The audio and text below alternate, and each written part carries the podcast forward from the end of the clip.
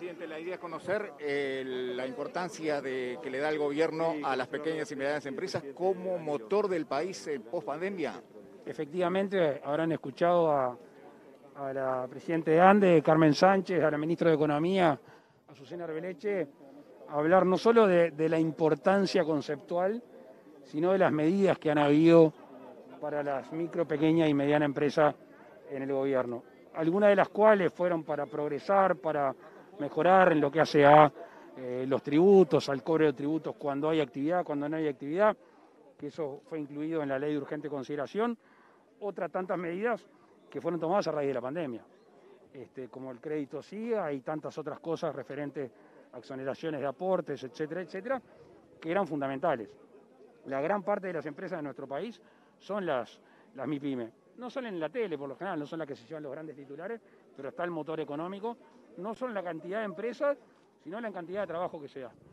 Y este, este centro, que es el primero de, muchos en todo el país, eh, lo que pretende es ser un palenque para acostarse. Cuando la gente tiene eh, esa intención de emprender, esa intención de, de crecer, gente que por lo general le arriesga capital propio o no tiene capacidad financiera o no tiene garantía o juega todo su prestigio personal y su patrimonio, es bueno tener una referencia descentralizada, en este caso acá en Cerro Largo, en Melo, así que vinimos hoy muy, muy contentos, vinimos en época de plena pandemia acá, hoy es otra la, la situación, hay que seguir cuidándose pero el país tiene que avanzar y... presidente, pensando en la pospandemia, ¿cómo va a ser la transición de este tipo de herramientas a una economía funcionando con normalidad? ¿Se le va a dar más tiempo? ¿Se está pensando ya en eso? Eh, el tiempo ya se le ha dado, más que más tiempo, quizá otro, otro perfil. O sea, eh, hagamos un, poco de historia. El país venía con sus dificultades antes de la pandemia, eso ya lo hemos hablado, lo hablamos en campaña, lo hablamos eh, bastante y me parece que es suficiente la pandemia agravó esta situación de muchos uruguayos y por ende de muchos emprendedores y ahora tenemos que buscar salir de la pandemia, levantar los que quedaron al costado del camino, que lamentablemente eso es lo que deja las crisis. Las crisis pasan, pero hay mucha gente que queda al costado del camino con deudas, con su emprendimiento cerrado, con su forma de vida deshecha. Hay que levantar y después, y después, o al mismo tiempo, salir a, capacitar mejor, a buscar formas de financiamiento, a tener ideas nuevas, algunas que se quieran internacionalizar, a dar una mano, a dar una mano. El piecito, como se decía cuando éramos chicos, el estribo se dice en campaña. especiales entonces para, para, esa etapa de transición, digamos? De hecho, la han habido y seguramente sigan habiendo en ese sentido. Ya no, ya no tanto, discúlpame, ya no tanto de, de, de, de, mantener en pandemia, sino que además de darles un envión, porque insisto, el motor de la economía nacional son las MIPIMES. Le tengo que preguntar, presidente, sobre la obligatoriedad para la eh, para Yo no estoy de acuerdo, no, no estoy de acuerdo. Las vacunas, ¿no? para el personal de la salud. ¿no? no, estuvimos nunca de acuerdo con la obligación de las vacunas, obligatoriedad de las vacunas. E increíblemente, o mejor dicho, por suerte, como muchos de nosotros pensábamos, éramos optimistas y la gran mayoría de los uruguayos se ha ido a vacunar. Si ven los números comparados con otros países, no solo porque tenemos la vacuna en tiempo y forma, sino que además hay mucha gente que le ha ido a poner el brazo y cada vez más si uno ve las encuestas de intención de vacunación en Uruguay son enormes, enormes. No, no, no creo en, en este caso en la obligatoriedad. ¿Está de acuerdo usted en una tercera, dosis Yo le, le, pido que esto lo hable mejor con, el ministro de Salud Pública, con la Comisión Asesora de Vacunas. Se está estudiando, en principio, eh, se está estudiando a, a qué si a algunos sectores se le da la tercera dosis o no. Se está estudiando eh, la tercera dosis a qué vacuna, o sea, quiénes recibieron determinada vacuna, si se le da o no, estamos yendo en ese camino. Lo que sí les puedo decir tranquilamente es que el Uruguay está previendo compra de vacunas, no solo por si hay que dar una tercera dosis, sino porque si además el año que viene hay que dar un, un refuerzo. Creo que con las negociaciones que hizo el gobierno hasta el día de hoy y la que está en trámite, vamos a tener vacunas suficientes por si tenemos que dar ese paso eh, hacia adelante, no son en la tercera dosis, sino, repito, el año que viene un refuerzo. ¿Conforme con lo que es? Eh, la tercera dosis, si se llega a dar, si se llega a dar con Pfizer. Conforme con lo que es la situación del mapa epidemiológico hoy, todos los departamentos, aquellos que estaban en rojo, salieron de esa situación. Amarillos y naranja, hoy los 19 de todo el país. Ayer me, hacían una pregunta colegas tuyos sobre el tema de los si estaba conforme con los eh, registros de inseguridad, que son mucho mejores a los que se tenían hace, hace un tiempo, y yo le dije que no estaba conforme. Y no es inconformista ni nada, es venimos por el buen camino, venimos, yo sigo el mapa todos los días, sigo en tiempo real los casos en todo el país. Eh, esta pandemia hay que eh, correrla en nuestro país y ese es el trabajo del gobierno y obviamente que también es la responsabilidad de los uruguayos. Lo hemos dicho al principio, el gobierno puede hacer todo, pero si los uruguayos no, no, actúan en consecuencia, eh, es más difícil. De hecho, y quiero ser bien claro, si el Uruguay está como está, no es solo por las vacunas, además es por conductas ciudadanas responsables.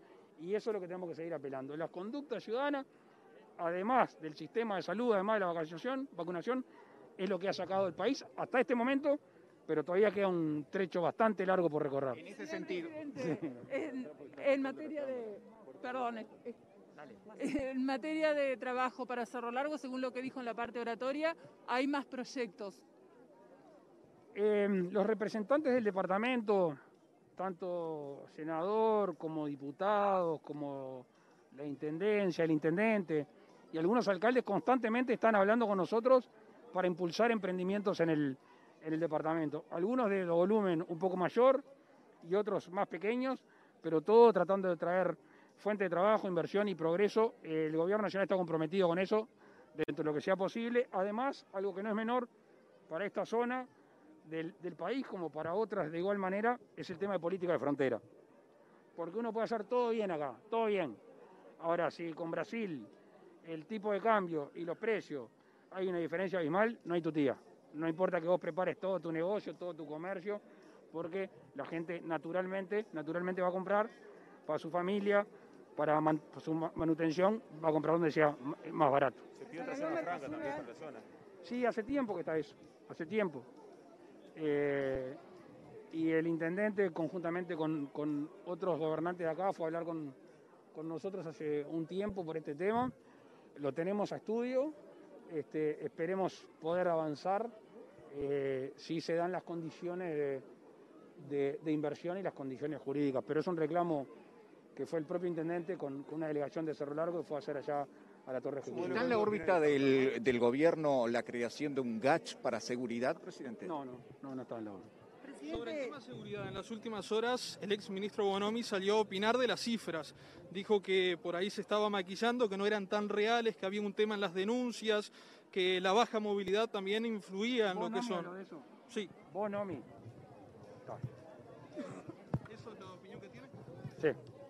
Presidente, la Fundación Mano Mano Internacional ha llegado a Uruguay con donaciones importantes para el país con tema de insumos médicos, tanto para el hospital policial, militar, y se siguen enviando donaciones. Hay dos contenedores que están esperando llegar a Uruguay y se espera la respuesta del Ministerio de Economía para que pague simplemente lo que es la naviera.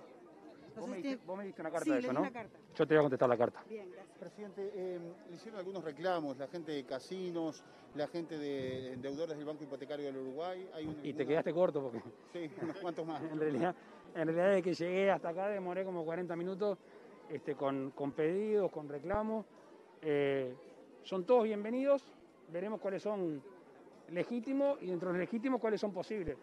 Personalmente, lo del banco hipotecario es un tema que sigo hace mucho tiempo. Creo que tienen este, legitimación en el reclamo, hay que ver el tema que termina siendo económico, pero es bastante lógico lo que plantean, no es de ahora, hace mucho, mucho tiempo. Presidente, la revisión de saneamiento para el balneario La Paloma. Sabía que venía, venía por ahí. Eh, es un tema que comprometimos en la campaña electoral. Es un tema que eh, el intendente Alejo Umpierre insistentemente nos está llamando. Había dos caminos, o hay dos caminos para seguir. Uno particular con algún préstamo para, la paloma, el otro, que creo que es el que nosotros nos vamos a inclinar, es con esto que yo he comentado con ustedes hace, hace un tiempo y el propio ministro de Medio Ambiente habló, y que la, eh, la OCE aprobó la iniciativa privada que es el saneamiento para en el entorno de 120 localidades del país que, que hoy no tienen. Por un camino o por otro, la paloma va a tener este, el saneamiento. Presidente, en la rendición de cuentas la oposición hizo algunas críticas acerca de algunos artículos, por ejemplo, aumentar eh, el tope de salario de, de, ascriptos y también que se haya quitado el sueldo del presidente de la República el tope de aumento. ¿A qué se dieron estas medidas? Sobre lo primero, ya se ha contestado, yo no tengo la respuesta exacta. Sobre lo segundo, que se darán cuenta que, que es un tema personal, o por lo menos que me afecta personalmente. Lo que yo sé, hasta donde yo sé, el- el- el- los, los salarios públicos se aumentan por determinado parámetro y a mí, al presidente le habían dejado fuera, lo único que hicieron es ponerlo dentro de los funcionarios públicos, el aumento de funcionarios públicos. Por decisión de economía directamente. Sí, que me habían dejado fuera, entonces el año pasado no tuvo aumento el presidente, no, no fue atado a los otros funcionarios públicos y ahora va a ser como siempre fue. ¿Le El, el el- espera, espera, espera. El sueldo del presidente se lo fija el gobierno anterior. Yo no puedo aumentarme el sueldo. Eso es un verso. Yo puedo bajarle el sueldo, le voy a bajar el sueldo al presidente que venga, no al mío. ¿Le consta, presidente, el malestar que hay en el Congreso de Intendentes por la mantención de las alicuotas hasta el 2023? No sé si malestar, pero preocupación sí, y hay que conversar todas esas cosas. El Zunca hoy hace un paro a nivel nacional pidiendo inversión pública y mano de obra. ¿Qué opinión, qué respuesta se le puede dar? Eh, Están en todo su derecho a hacer paros. Sobre si este, estoy de acuerdo o no, no me voy a ¿Qué respuesta se le puede dar a esos planteos? La respuesta la está dando el gobierno. Nosotros no, no es que le vamos a dar una respuesta a un paro del Zunca. Nosotros estamos tratando de que el Uruguay genere actividad privada y actividad pública. Y eso fue el compromiso del gobierno y lo estamos haciendo. La corporación. ¿Presidente, ¿Está siguiendo la situación de Cuba? ¿Le preocupa esto? ¿La está siguiendo de cerca? Sí, sí, la sigo, tengo este, reportes diarios. Es preocupante. Creo que ya hablamos con ustedes sobre este tema. Un pueblo que oprimido hace muchos años y que está mostrando un coraje enorme. Hay que estar en los zapatos de esos cubanos. La Gracias. Corporación Nacional para el Desarrollo ha eh, puesto un supervisor de 810 Me mil dólares, mañana- dice, no, eh, salió en búsqueda peso, hoy. peso, igual es mucho. Son pesos, Eh, no sí, dólares, 800 mil. ¿no? No, no, igual son muchos. Me estaba averiguando de mañana que se trató. El doble de lo que es su antecesor.